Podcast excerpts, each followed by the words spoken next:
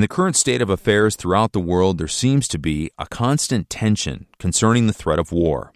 So the question arises what should be the Christian response to war? Well, stay with us as we discover what the Bible says about this issue and many others as well. How firm a foundation,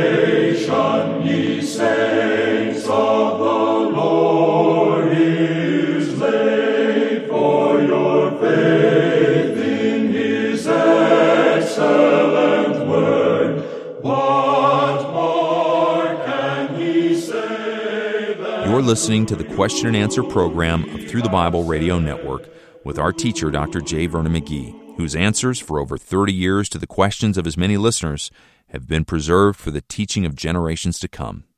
Our first question for today is from a listener in Raleigh, North Carolina, who writes Could you please give scripture references which pertain to the Jews' return to Palestine? I've always been taught that they are to return in unbelief and will be converted after their return. When you say that this present migration is not the fulfillment of prophecy in the days before the rapture, you take away my hope of his coming soon. Well, first of all, let me go back now and read several scriptures that reveal that the Lord is going to gather them back into the land and that this present return is certainly not the fulfillment of it. Now, let me turn to Jeremiah 23. You give that passage, and I'm going to read that one, uh, not read the others. It says, And I will gather the remnant of my flock out of all countries whither I have driven them, and I will bring them again to their folds, and they shall be fruitful and increase. And I will set up shepherds over them which shall feed them, and they shall fear no more, nor be dismayed, neither shall they be lacking, saith the Lord.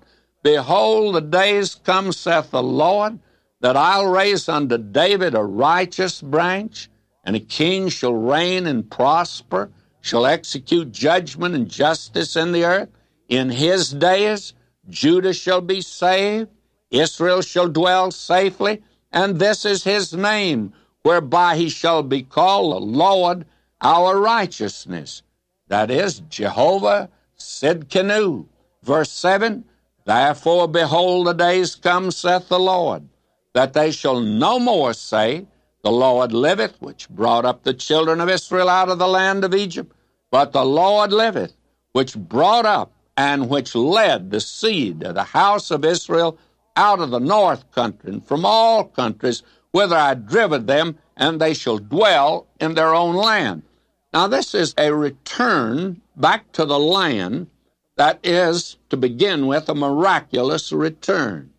They return in belief, because if they don't return in belief, they are converted the minute they get there, because we find that this will take place at the coming of Christ. He will return them to the land. Now, will you notice this?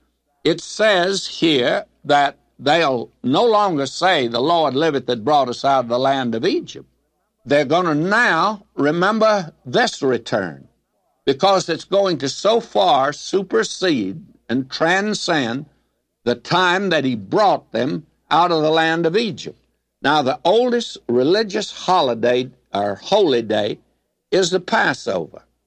And today, all Israel remembers that.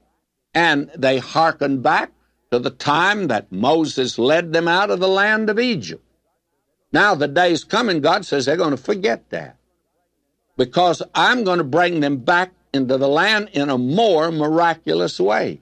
Now, I don't see how, under any circumstances, you could say that this present return answers to that. It just does not. From the moment they became a nation in 1948 down to the very present moment, war broke out the day they were declared a nation. And that war has gone on ever since. They have not known one minute's peace in the land.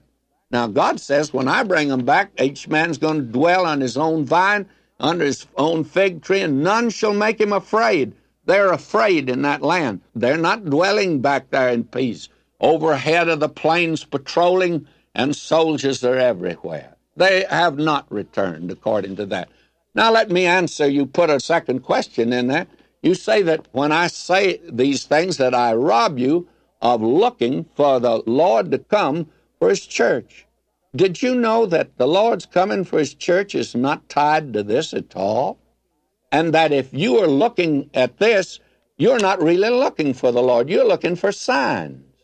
And there's no sign given to us. We're told, looking for that blessed hope and the glorious appearing of our great God and Savior Jesus Christ. Now, really, are you looking for Him to come? Are those signs over there impressed you? And for that reason, may I say to you, and I say it kindly, you really are not looking for Him to come if you're looking for signs. You're looking for signs. You're not looking for Him. Start looking for Him and forget about the signs. Get occupied with the person of Christ. It'll make this lots more meaningful to you, I can assure you. The same listener has a second question asking if Job was not a Jew, then who wrote the book? Well, if he wrote in the time of the patriarchs, and there's some that think that he did, then he would not be a Jew because there were no Jews then at all. You see, the Jews come from Abraham. They're in that line. Now, if it was written later, in the time of Moses, and some think Moses wrote the book of Job, then may I say to you that he could have been a Jew. If Moses did it, he was a Jew. If Job wrote it, and I think he did, then he could have been a Jew. I don't think he was, however, but that actually is beside the point. Now you cite to me Romans 3 2 that says the oracles of God were committed to them. That doesn't mean that a Jew wrote every book. That's not what it says. It means that the book of Job was in their books. They were custodian of it. Now, as to Dr. Luke, there is a question of whether he is a Jew or a Gentile. I have felt both ways. I felt that he was a Jew. I feel now that he was probably a Gentile. And if not a Gentile, a Jew that actually had been trained in the schools of that day. And he was a doctor, of course. So that actually that's beside the point. They are the custodians of the oracles of God. That is, actually, the canon of Scripture came down from them. Now, the New Testament, of course, was not assembled by them as a nation. In fact, they were very much against it. I do not think that all of that is there. The verse you're using, you're pressing it just a little bit too much, too far. And by the way, back in your question that you asked about these scriptures, we are told also in Hosea, and by the way, all the prophets talked about their return to the land. But Hosea, in the third chapter, he says, The children of Israel shall abide many days without a king, without a prince, without a sacrifice, without an image, without an ephod, and without teraphim. And that's their position today. They're without all of these things. All they have in Jerusalem are synagogues. They don't have a temple in Jerusalem at all. Now, Hosea says in verse 5 of chapter 3 Afterward shall the children of Israel return and seek the Lord their God. And I assume that they're returning to the land to seek the Lord. They have not returned to that land today to seek the Lord. They've returned to that land to get away from persecution that was under Hitler at first, and now it's under Russia today and other places in the world and communism. They are returning on that basis. They will return, seek the Lord their God and David their king, and shall fear the Lord and his goodness in the latter days. I don't think we've quite arrived at that period that's known as the latter days or the last days. I think it's a technical term in the Old Testament and also in the New Testament, and it begins with the Great Tribulation period. So I don't think we're quite there. Our next question comes to us from a listener in Warrendale, Pennsylvania. He writes Do you think the Bible promises Christians deliverance from mental illness of all forms? The scripture I refer to is Philippians 4, verses 4 through 7. If you follow the formula given here in this passage, will you still need to take medication for your problems? Well, I think the first thing that we probably ought to do is to go to Philippians, the fourth chapter, and read the verses that you are resting on in this particular connection. And I begin reading at verse 4. Rejoice in the Lord always. And again I say, rejoice. Let your moderation be known unto all men. The Lord is at hand. Be anxious for nothing, but in everything by prayer and supplication with thanksgiving. Let your requests be made known unto God, and the peace of God, which passeth all understanding, shall keep your hearts and minds through Christ Jesus. And those are the verses that you are resting on for your healing.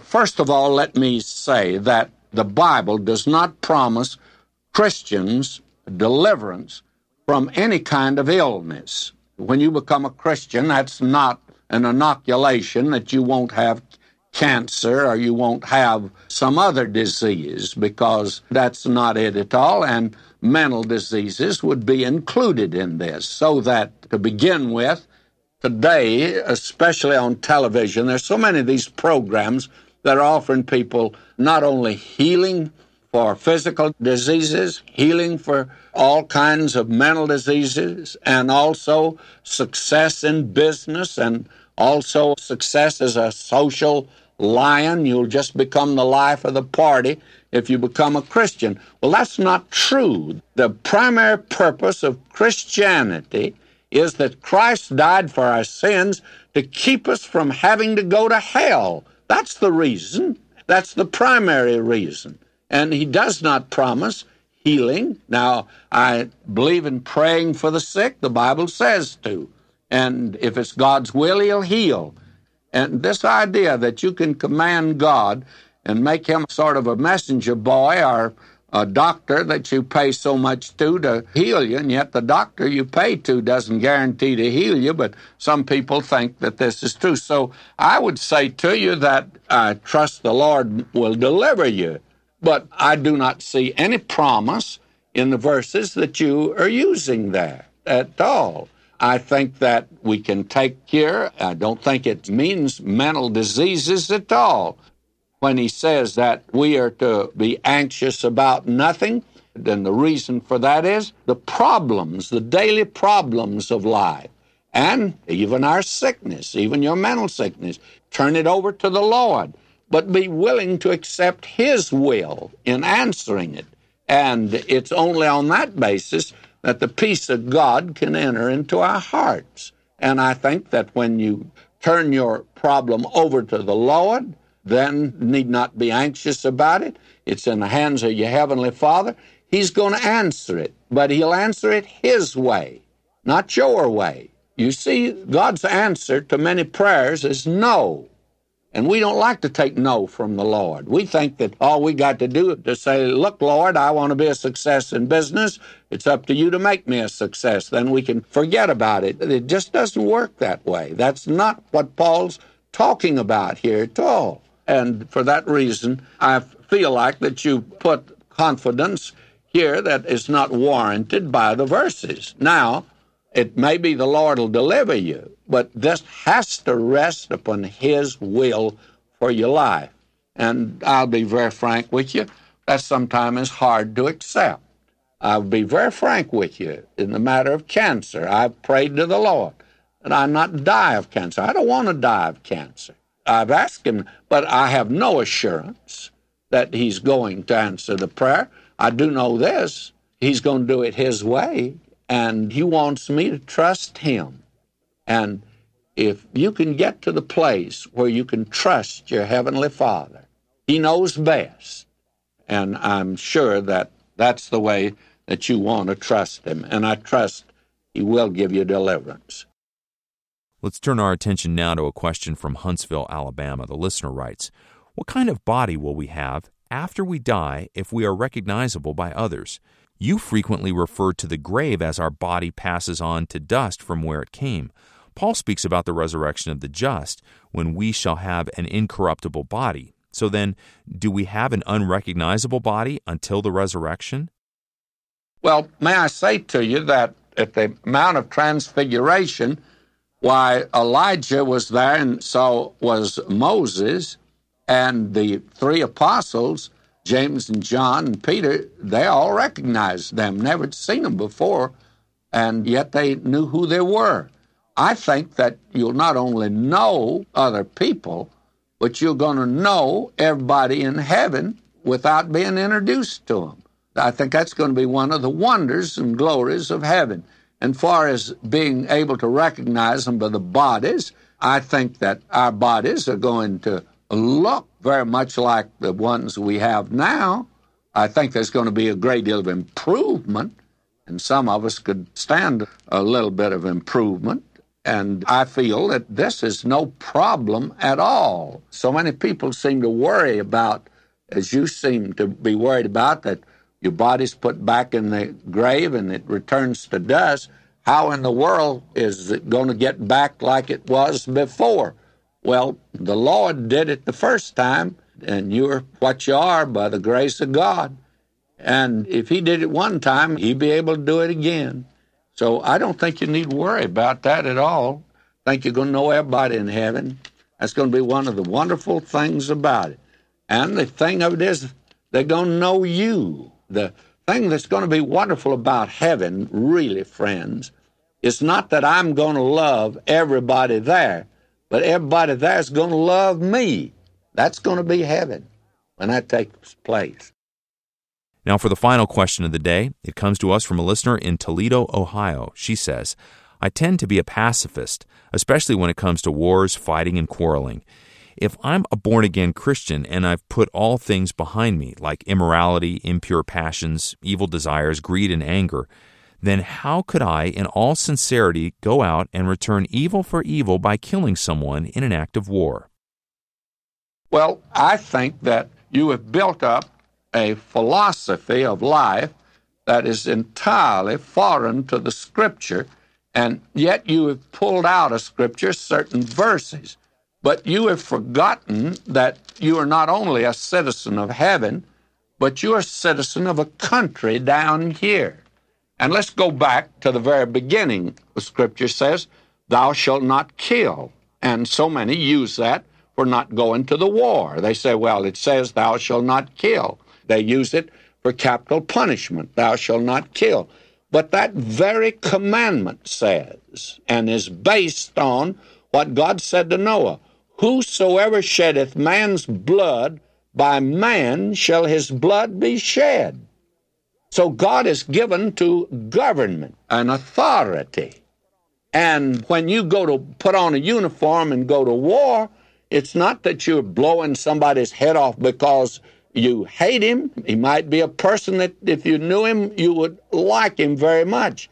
But it's a question now of the survival of your government of whether your government is right and fighting a just war. I think that those men in the Revolutionary War that fought against Great Britain and wanted to be free, I think they were fighting for a cause and fighting as a government. It wasn't that they hated the British personally because most of them had relatives over there. They'd come from over there. So you couldn't say that they went to war because of bitterness or hatred in their heart. There was not that. Now, the scripture, and you need to put a few scriptures with the ones that you're using. Your responsibility as an individual Christian is one thing, but your responsibility as a citizen of a nation is something also that needs to be recognized. You say, well, is that scripture? Well, will you listen? In Romans 13, now we're talking about Christian conduct. Let every soul be subject unto the higher powers. For there is no power but of God. The powers that be are ordained of God. Whosoever therefore resisteth the power resisteth the ordinance of God, and they that resist shall receive to themselves damnation, that is, judgment. For rulers are not a terror to good works, but to the evil. Wilt thou then not be afraid of the power? Do that which is good, and thou shalt have praise of the same. Now, may I say to you that you and I have a responsibility to our government, and we have to pay taxes. I don't like to pay taxes, and I'm opposed to the tremendous taxes that we're all having to pay today. And I'm for even lowering them much more, and I'm for government today, quit putting up all these great buildings and having all of these different departments functioning that are absolutely non essential, and certainly for taxpayers who are overburdened today. But nevertheless, we have to pay taxes, even in a corrupt government. And I think it's been very unfortunate that we fought in Vietnam and did not fight to win the war. I judge from information that is coming out now that we could have won that war without using an atom bomb. We could have won that war in a week's time if we'd have wanted to. And I think that is tragic to let 50,000 American boys die over there. And I think that the presidents during that period and our Congress are responsible before God for what they did. It was an awful thing that they did. Now, may I say to you, though, you and I have a responsibility to our government. And so I trust that the next time we fight a war, it'll be for a just cause and that it will be to win the war. That's the reason you go to war, is to win it. There's a cause, and there ought to be the right kind of cause. Unfortunately, I'm afraid the past few wars that we've fought was not for a great cause, and yet it was to make the world free for democracy in World War One. What a joke that turned out to be. And we were going to deliver the world from Nazism in World War II. And what did we do? We delivered the world over to communism. And it was like Tweedledum and Tweedledee. One's just bad as the other. May I say to you, I feel that at the top, we haven't had the best leadership that a government should have. And all of that.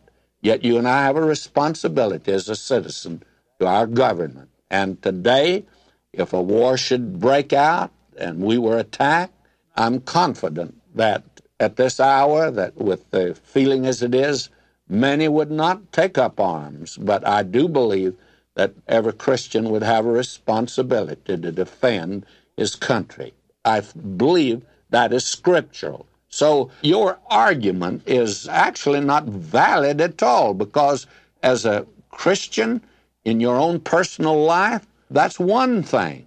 But when your government is attacked, your country is attacked, you need to defend your country. You're acting as a minister of God to execute justice in the earth. Now, I think that there's been a lot of screwball thinking, especially since the Vietnam War and during the Vietnam War. I heard so much of that, thou shalt not kill. Well, did you know that that was to the individual? And when the individual in that day murdered, you know what happened to him? He was stoned to death. God believed in capital punishment. And he did it to protect human life. And human life is not being protected today when you can't walk the streets at night and when so many people are being murdered. Murder is one of the big crimes of this country today. And why? Well, they can get by with it, and they ought not to. God says that if you take a human life, you're to surrender yours. You have no right to take a human life because you can't give it. Only God can give, and God can take it away, you see. And with that answer, we need to bring our program to a close. We hope that God's ministered to your heart, your soul, and your mind through Dr. McGee's answers to these questions. If you've never contacted us, maybe to share how this program has blessed your life, then we'd like to ask you to take a moment right now to write and tell us that you're listening to the question and answer program. And as you take the time to write, whether it's today or sometime during the next few weeks, we ask that you would also remember us in your prayers. You know, your faithfulness in prayer and your willingness to contribute financially to this ministry are what is really the backbone of the ongoing work of Through the Bible Radio. We want to thank you for your help and ask that you would continue to keep it up. For those of you who'd like a copy of today's broadcast in a CD format, it's available for ordering when you contact one of our service operators or visit our online bookstore. If you've been enjoying Dr. McGee on this question and answer program, you should take the time to hear him on our weekday broadcast of Through the Bible Radio heard on this station. We'll be continuing his five year journey through the whole Word of God, book by book and chapter by chapter. If you find that you have a great desire to study the Word of God, and we certainly hope that you do, and you'd like to follow along with us using Dr. McGee's notes and outlines, then we'd like to suggest that you request to be placed on our mailing list. When you do that, you'll not only get the notes, but our monthly newsletter and a bookmark, which has the suggested readings for each day of our study. To contact our offices to get on the mailing list, to purchase any of our resources, or to express your interest in this ministry, call 1 865 Bible Monday through Thursday from 6 a.m. to 3 p.m. Pacific Time. Or write to Questions and Answers. For those in the U.S., Box 7100, Pasadena, California 91109.